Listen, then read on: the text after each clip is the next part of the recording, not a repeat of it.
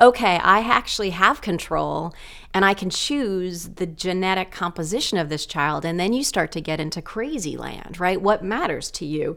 Is it physically, do they look like you? Or are there, you know, scholastic achievements? Do those matter? What about their interests? This one loves the arts. I love the arts. What do we love about ourselves and our values? And it almost, in some ways, makes you think you have more control, which is a wild thing. But there's so much more empowering because the supply and demand part of the equation is very different. Like there are a lot of women out there who want to do this. So you get to look at stuff, you get to review, you get to choose. There was a little part of me that thought, am I going to feel connected to my child because I'm biologically not in the mix at all? You know, it's like I'm not the egg and I'm not the environment that the egg grows in.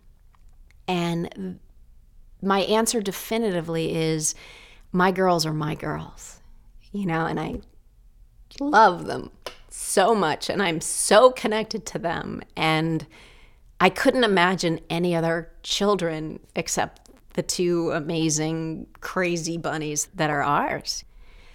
As harrowing as the first part of our journey had been with all the infertility and the IVF and then adoption, finding the gestational carrier, Marcia, and the grace of that was amazing because she, from the start, really understood what we were embarking on together and was doing it from a place of really wanting to help us realize our dream. And so she would send me photos, but the photos would be just of her belly. You know, she really kept me involved in the pregnancy in a loving, kind way that just was amazing.